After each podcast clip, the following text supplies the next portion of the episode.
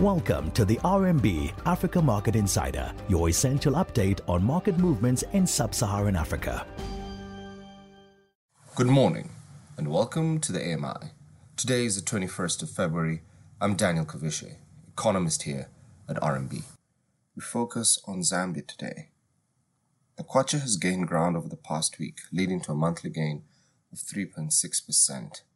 The recent performance can be attributed to central bank intervention in the market as they supplied dollars early last week while the market was tight in liquidity. Furthermore, the recent bond auctions of the past 2 weeks have also led to improved sentiment across the market as foreigners mopped up local paper.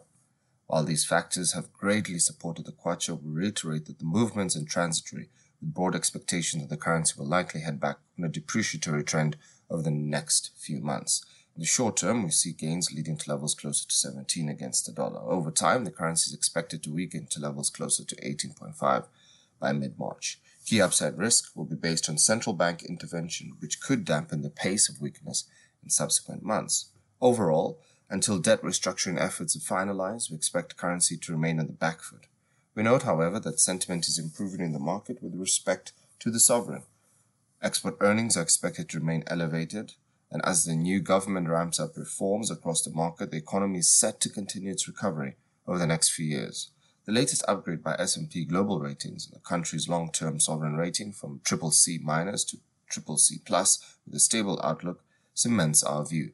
The rating agency expects fiscal positions to improve over the medium term and further expects finalization of debt restructuring over the near term. They reiterated that they expect the local currency debt will not be included during the debt restructuring efforts. They further believe that the government has sufficient fiscal policy room to maintain its debt service and costs on local debt. We share the same sentiments, with the latest upgrade asserting our broader views that credit ratings are going to improve over the next few years. This is Daniel Kavishi. Stay safe out there. That was the RMB Africa Market Insider. Catch up on all things Africa with us again tomorrow. RMB, research and results from solutionist thinkers.